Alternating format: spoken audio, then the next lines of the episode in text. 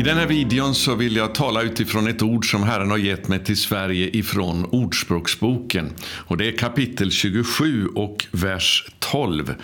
Den kloke ser faran och söker skydd. Oförståndiga går vidare och får sitt straff. Ja, min första video som jag producerade tidigare i år, i januari, med ett upprop att be för valet nu i höst i Sverige. Den har setts i det här läget utav 23 000 drygt. Och vi är glada för den respons som har kommit. Men den videon tog ju upp det allvarliga läget som vi befinner oss i nu i Sverige. Och det är fortfarande oerhört allvarligt. Men i den här bibelversen så står det att de som är kloka, de ser faran och de söker skydd. Men oförståndiga, de går vidare och de får sitt straff. Och tyvärr är det ju så att svensk kristenhet och Sverige i allmänhet fortfarande sover och har inte förstått den enorma fara som Sverige befinner sig i.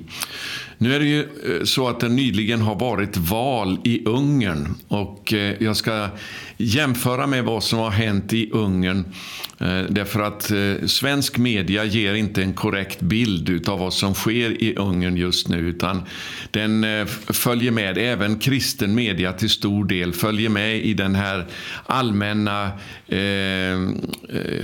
propagandan kan man säga, där man lyfter fram Ungern som ett skräckexempel. Nu ska inte jag påstå att jag är någon större expert på Ungern, men jag vill ge dig en bild som är lite annorlunda än den du ser i media. Häromdagen så fick jag en e-post ifrån en mycket kär broder i Norge som är en böneledare där, och han har varit med och sett lite grann av situationen i Ungern under flera år, och jag ska läsa upp det här brevet som han skrev till mig och som jag fick häromdagen, och den har rubriken Bön och fasta förändrade Ungern. En vaken kristenhet förändrar samhället genom bön till Gud. Och det är det här som vi också vill se i Sverige. För det som nu har hänt i Ungern, när det konservativa partiet, jag vet inte ens vad det heter, men det som är så svartmålat i pressen i Sverige nu, i vårt land, den har kommit till makten genom förbön från landets kristna.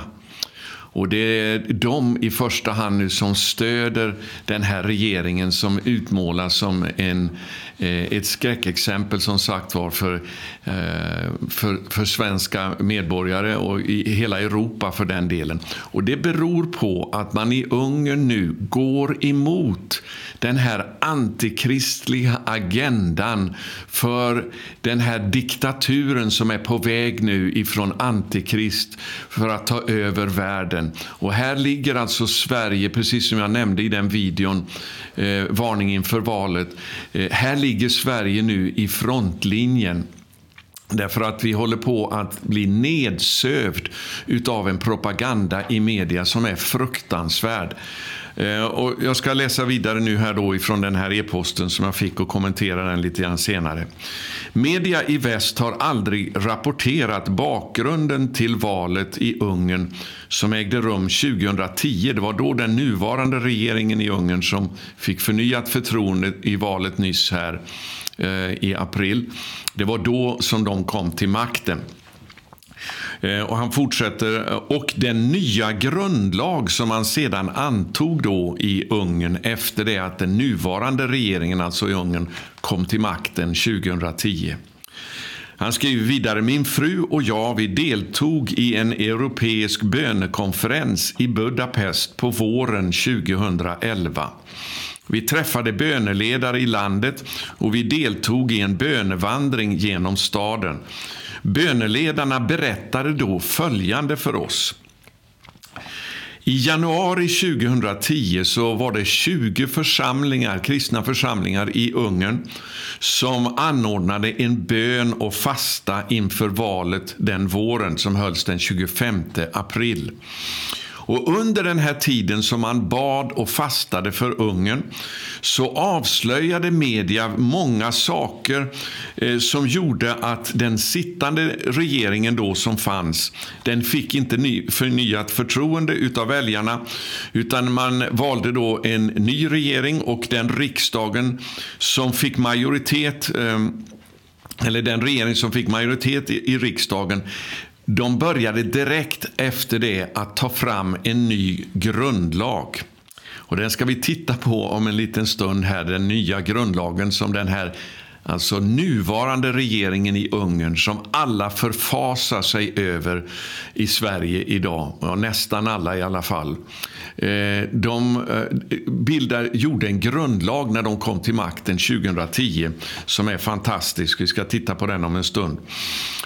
Och när man då annonserade att man skulle göra den här grundlagen, den nya grundlagen, så skriver den här brodern att då anslöt sig ytterligare 50 församlingar i Ungern till de ursprungliga 20 och utlyste under januari det året då bön och fasta, det var alltså året därpå 2011, för den här nya grundlagen. Och den antog sedan under våren 2011 och trädde i kraft i 1 januari 2012.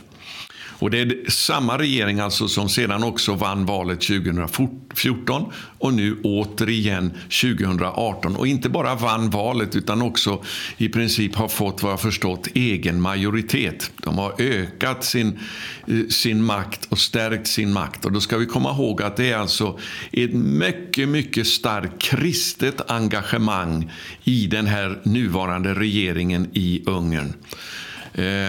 Och det är faktiskt väldigt fräckt utav kristen media i Sverige att försöka svartmåla bröder och systrar i Ungern som har bett och fastat och ropat till Gud för att landet ska få den regering som man nu har.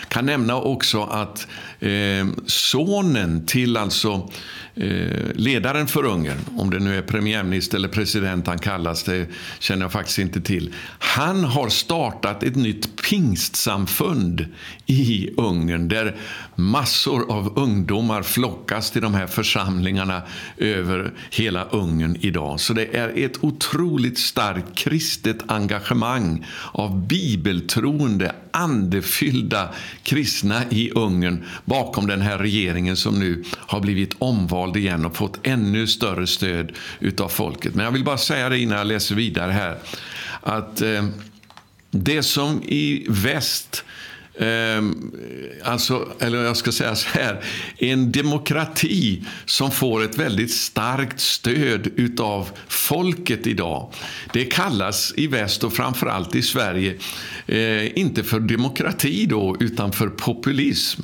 Jag menar, det är ju i princip en majoritet av hela det ungerska folket som har valt den här nya regeringen, men den anklagas då istället för att man har demokrati, så säger man att det bygger på en föraktfull populism.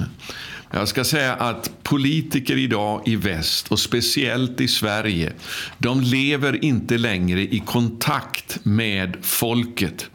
De lever i en skyddad tillvaro. Jag kan säga att ett undantag här är faktiskt Sverigedemokraterna, som är en folkrörelse där man har verkligen kontakt med folket och vad de upplever och vad de går igenom. Och det är exakt det som gjorde att den nuvarande ledaren i Ungern har fått ett ökat förtroende. Istället för att lyssna på alla de här experterna och den politiska eliten i Budapest, så har han byggt sitt förtroende utifrån folket ute i landet, de som verkligen drabbas utav politiken. Och det är de som är så oerhört glada nu över den här regeringen man har i Ungern. Arbetslösheten sedan den här nya regeringen har kommit till, den har ju sjunkit med den är under hälften. Jag tror den bara är en tredjedel idag av vad den var när regeringen kom till makten 2010. Likaså så har den minimilön som fanns då i Ungern, den har fördubblats. Och ekonomin, den växer stadigt i Ungern. Det finns en välsignelse över landet idag. Och dessutom ska man komma ihåg att de här som är engagerade från kristet håll nu i stort sett, de är väldigt Israelvänliga. Och det är någonting som välsignar ett land. Nu ska jag alltså läsa lite grann från den här grundlagen som den nuvarande regeringen etablerade efter sin första seger 2010. Texten i grundlagen inleds för det första med att citera den första strofen i Ungerns nationalsång som börjar: O Herre, välsigna Ungerns nation. Nationalsången är alltså en bön till Gud om en välsignelse över landet. Och sen själva grundlagstexten då, den omfattar 36 A4-sidor.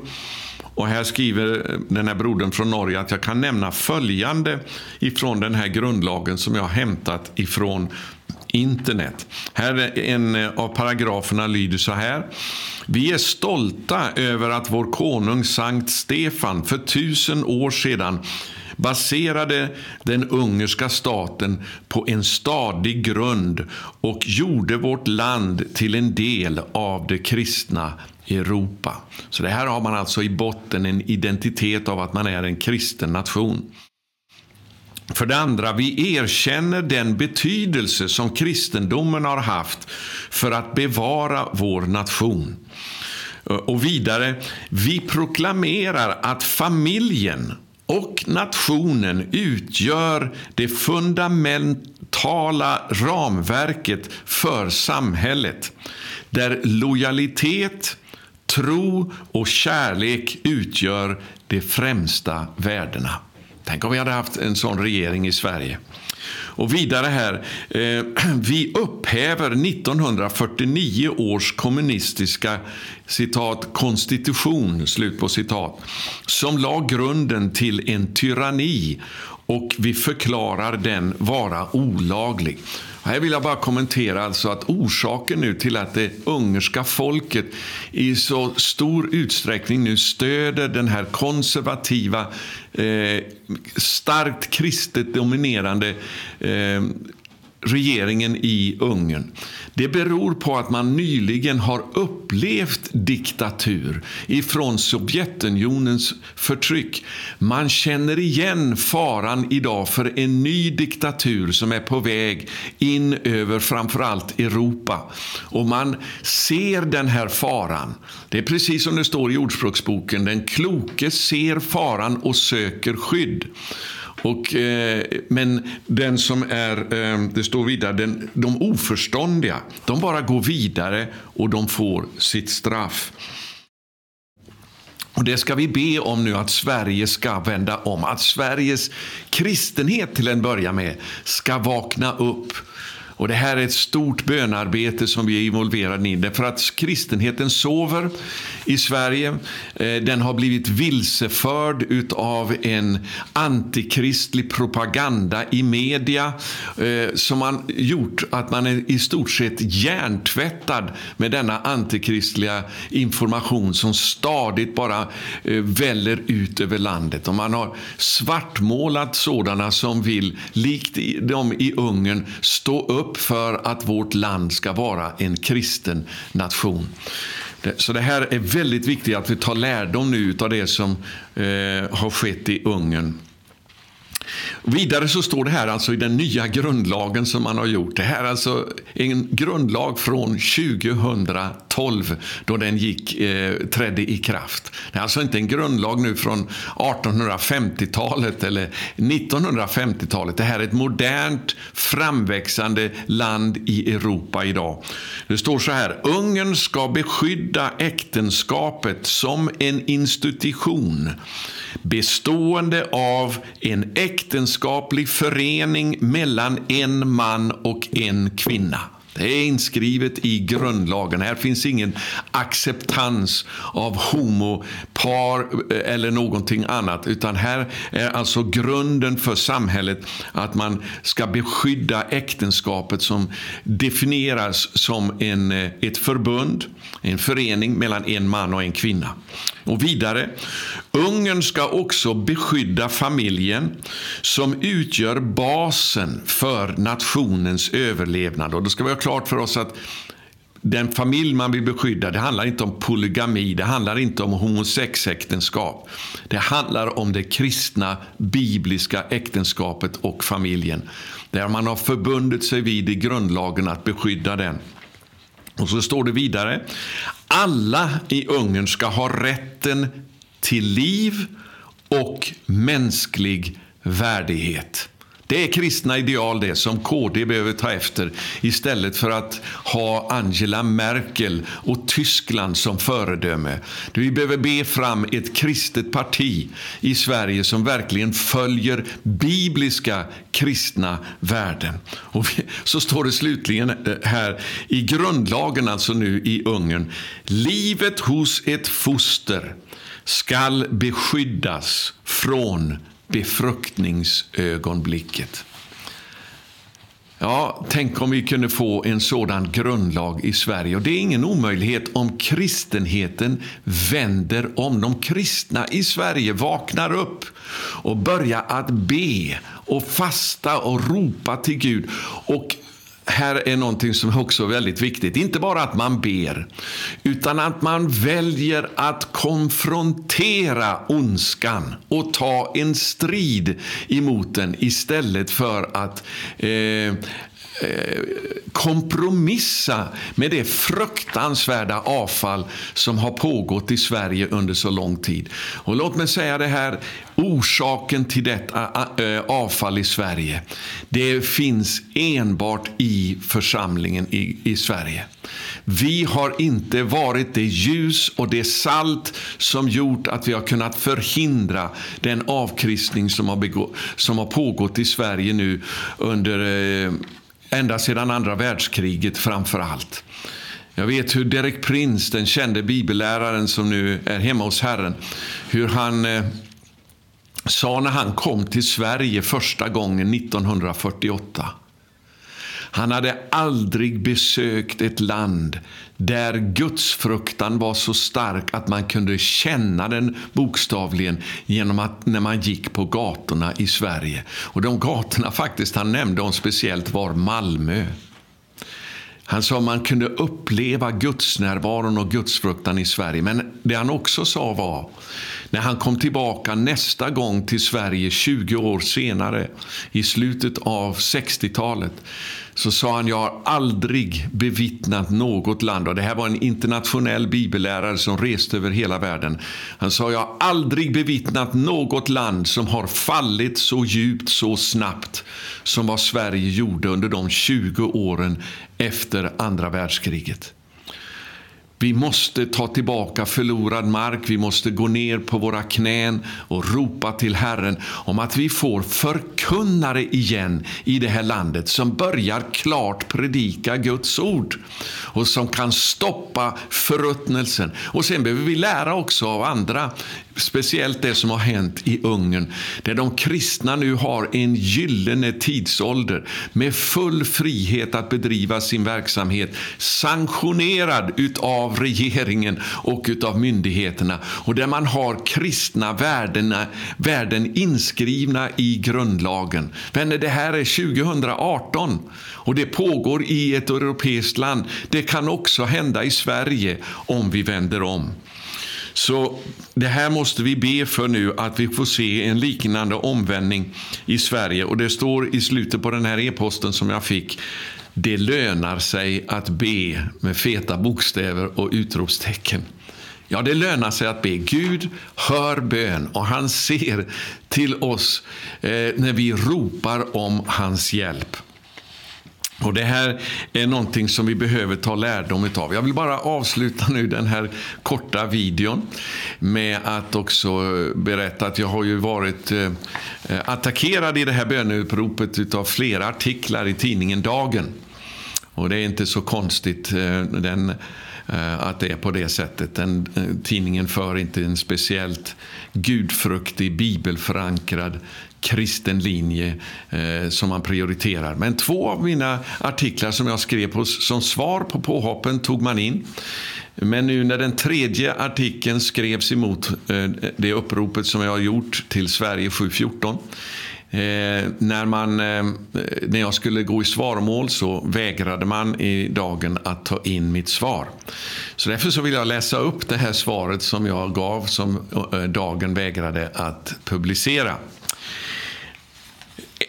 Och det är ju att jag har blivit anklagad då för att vi ska be för att Sverigedemokraterna ska bli det största partiet i valet i höst.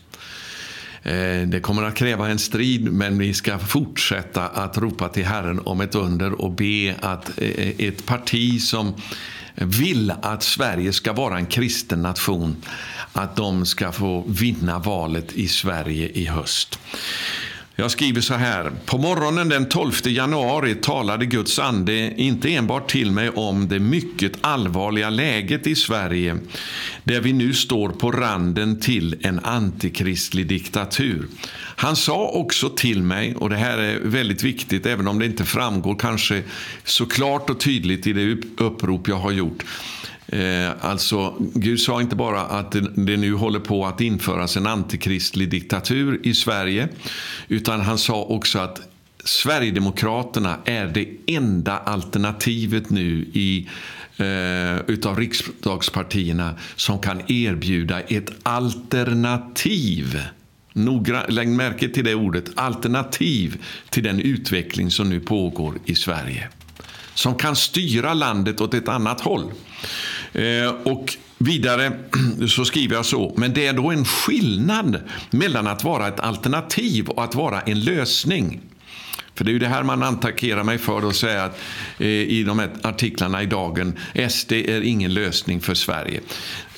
Jag kan hålla med om det, därför att ytterst sett så är det bara en lösning på Sveriges problem. Och det är Gud själv. Och därför är det församlingen som har den nyckeln till att kunna förvandla Sverige. Så det är en skillnad mellan ett alternativ och att vara en lösning på problemet. Ett alternativ, skriver jag här, det kan hejda utvecklingen. Men lösningen på Sveriges problem, den har ytterst bara Gud.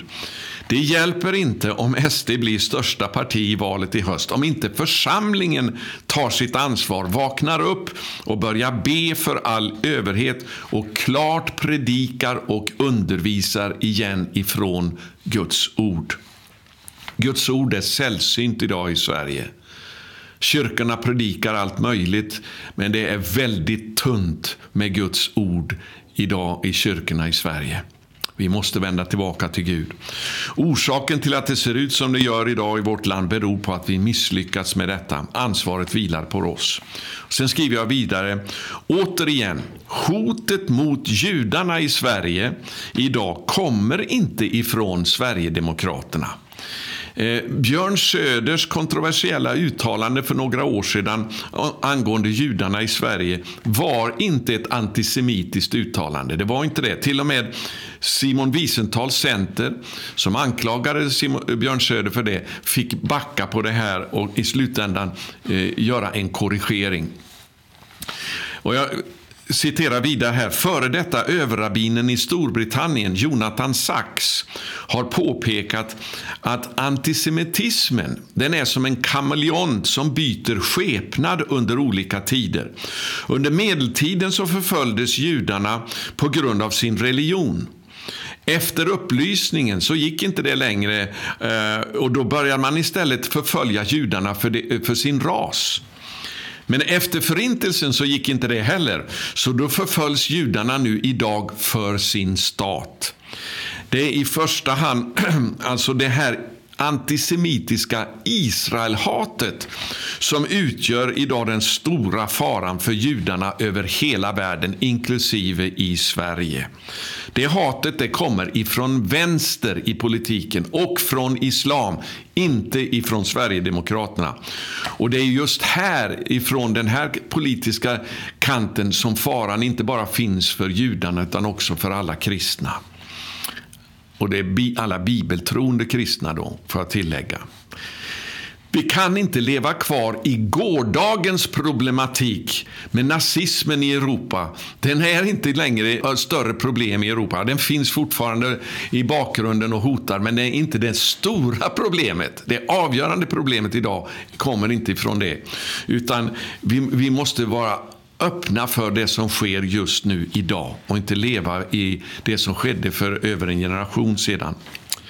Sen skriver jag vidare här därför att den här artikelförfattaren i Dagen påstår att om man ska rösta på Sverigedemokraterna så måste man stryka stora delar av Bibelns undervisning, bland annat den gyllene regeln och att älska sin nästa som sig själv. Jag skriver att den här damen Alexanderssons påstående då att SD:s politik innebär ett brott mot den gyllene regeln och att älska sin nästa som sig själv ligger ungefär på samma nivå som budskapet på minnesdagen av terrorattacken i Stockholm nyligen. Att terrorn kan bara besegras med kärlek. Och företrädaren för en moské i Stockholm som samlat in hundratusentals kronor till olika terroristorganisationer, enligt uppgifter i Expressen för att nämna källan. Han stod och var en av talarna på minnesdagen av terrorattacken i Stockholm.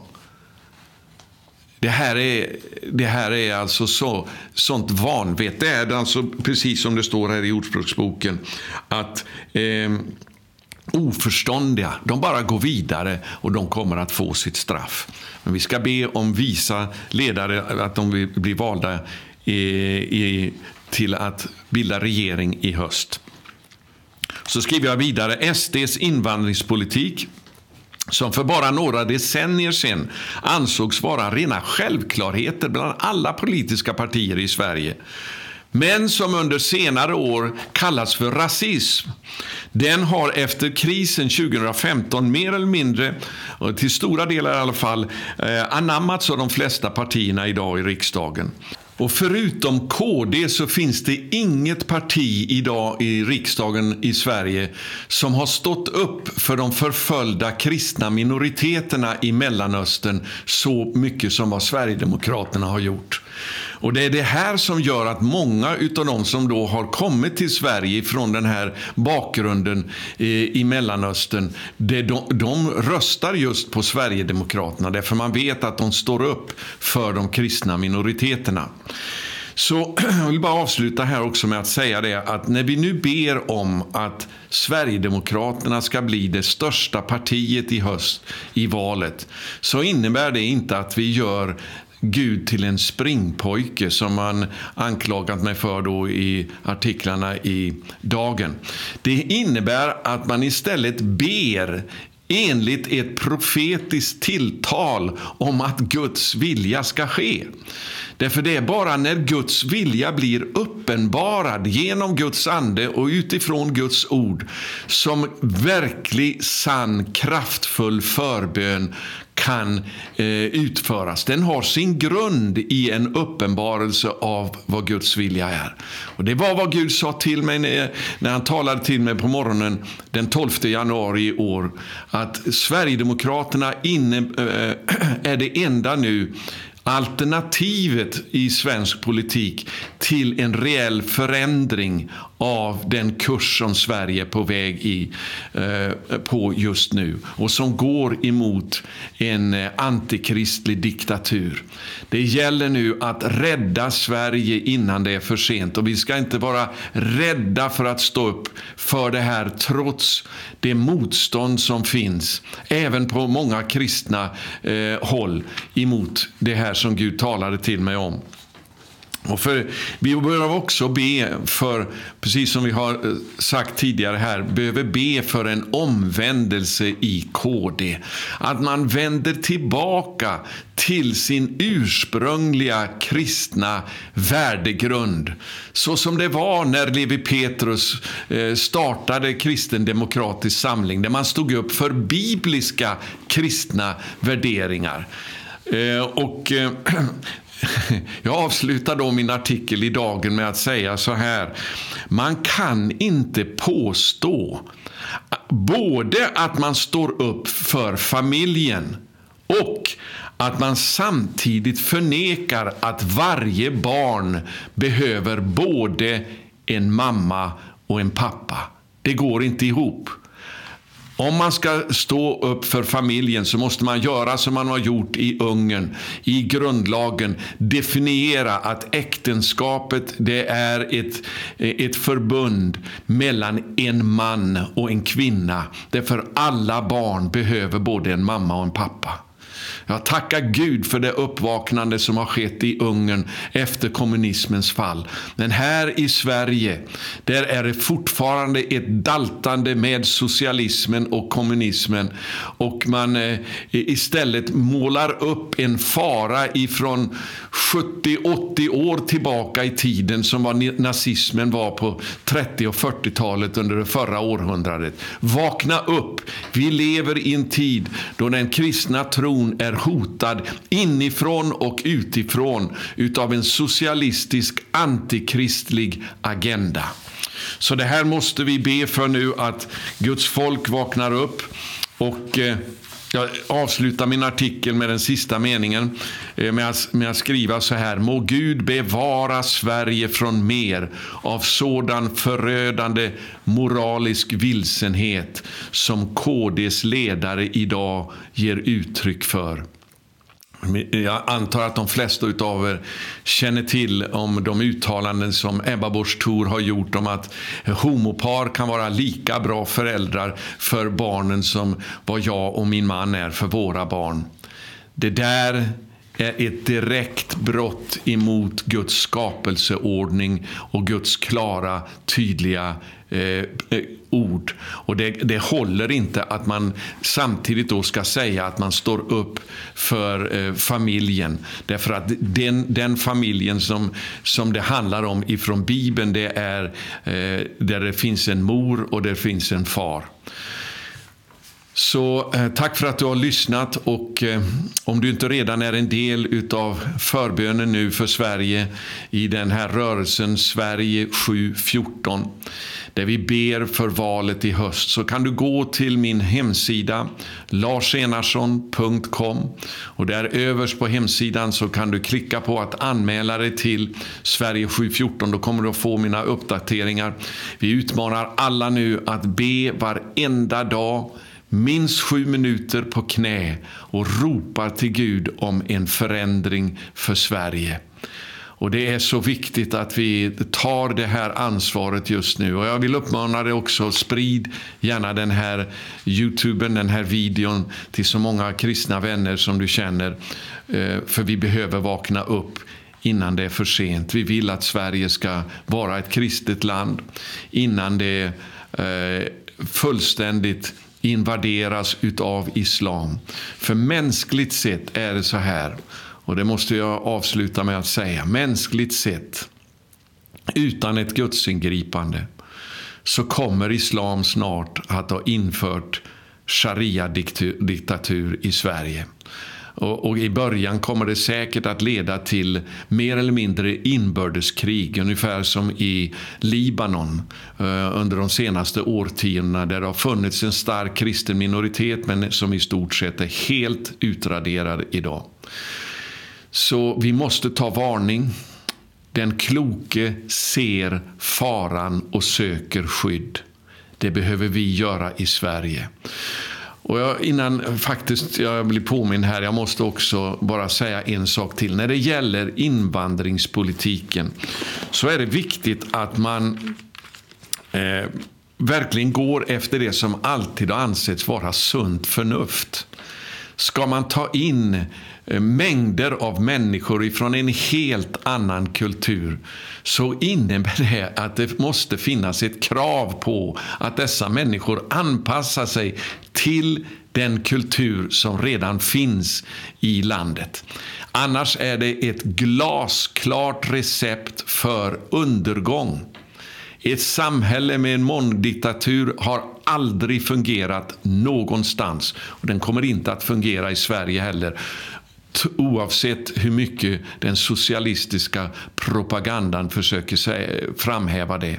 Men det innebär inte att vi är främlingsfientliga när vi står upp för att beskydda vårt land att invaderas utav människor som vill ta över vårt land med en helt annan kultur. Jag vill läsa ett par bibelställen för att det står. De som propagerar för det här tycker väldigt mycket om att citera ifrån Mose lag, där det står gång på gång att vi ska visa barmhärtighet mot främlingen. Det står också att vi ska vara barmhärtiga mot de fattiga och behövande. Gång på gång i Mose lag. Och det här är väldigt viktiga bibliska principer. Men låt mig få läsa ett par bibelställen som visar vad skillnaden är mellan den destruktiva naivitet och obibliska inställning man har idag på många håll i kristna sammanhang till invandring. Det står så här i vers 15 i 3 Mosebok 19. Du ska inte hålla med någon för att han är fattig. Och du ska inte vara partisk för den som har makt. Du ska döma din nästa med rättvisa.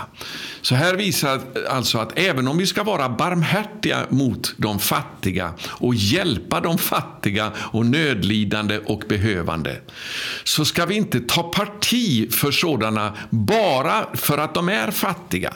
För det är vad socialismen gör. Den ställer klass mot klass. Är du fattig, så har du alltid rätt. Är du invandrare, ja då är det du som har rätt, oavsett hur du beter dig. Det där är dumheter, det är så vanvettigt att man har tappat allt sunt förnuft. Däremot så står det också här i samma vers då, du ska inte vara partisk för den som har makt. Det är ju högerpolitik traditionellt kan man säga då. Det är man ska försvara hela tiden de som har makten och förtrycka de som inte har makt. Det får vi heller inte göra. Alla, oavsett om de är fattiga eller rika, måste bedömas med rättvisa. Och det här är också en del utav Guds ord och kristen moral och etik, eller åtminstone bör vara en del utav kristen moral och etik. Så bara för att man är invandrare så betyder det inte att man automatiskt bara kan få uppföra sig precis som man vill, därför att det står att man ska visa främlingen, alltså att man ska visa vänlighet emot främlingen. Ja, det ska vi göra, men om de inte uppträder på ett rättfärdigt sätt, så har vi ingen anledning att visa någon barmhärtighet eller vänlighet emot det. Man måste döma med rättvisa. Och det här betonas det också i Andra Mosebokens 23 kapitel, där det står i den 3:e versen, jag kan läsa vers 2 också. Du ska inte följa mängden och rätta dig efter den i det onda. Det vill säga, du ska inte vara politiskt korrekt om det är så att de flesta i samhället har fel. Våga stå upp emot majoriteten. Våga stå upp emot mängden. Du ska inte göra det så att du vränger rätten när du vittnar i något mål. Och så står det återigen här då i vers 3. Du ska inte vara partisk för den fattige i hans rättssak. Det är en skillnad mellan att vara barmhärtig mot någon som är fattig och att hjälpa dem. Men inte vara partisk. Och hela tiden som då det här socialismen gör, och även kristna till exempel när de tar ställning nu i Mellanöstern. Vi måste ta ställning för de förtryckta. Vi måste ta ställning för de fattiga. Nej, det står precis tvärtom här, att vi inte får göra det. I den bemärkelsen att vi är partiska. Bara för att man är fattig så får man inte vara en terrorist. För att nu hårdra det. För det är vad som sker i Mellanöstern idag. Och då kan man inte ta ställning för sådant. Det är ondska. Och det står vidare sen i vers 6. Då står det motsatta här då. Du ska inte heller i någon rättssak förvanska rätten för den fattige som du har hos dig. Det vill säga att du ska bedöma honom med rättvisa. Du ska inte heller alltså förtrycka den fattige och beröva honom hans rätt. Men du ska inte ta ställning för honom enbart därför att han är fattig. Det här är socialismens förbannelse. Att man ställer klass emot klass. De arbetare emot företagare. Den kampen, den är över nu. Den finns inte längre. Vad är det man gör idag? Jo, man tar strid för kvinnor mot män. Man ställer klass mot klass. Är du en man idag så är du en förtryckt, speciellt om du är en vit man så är du en förtryckt kategori.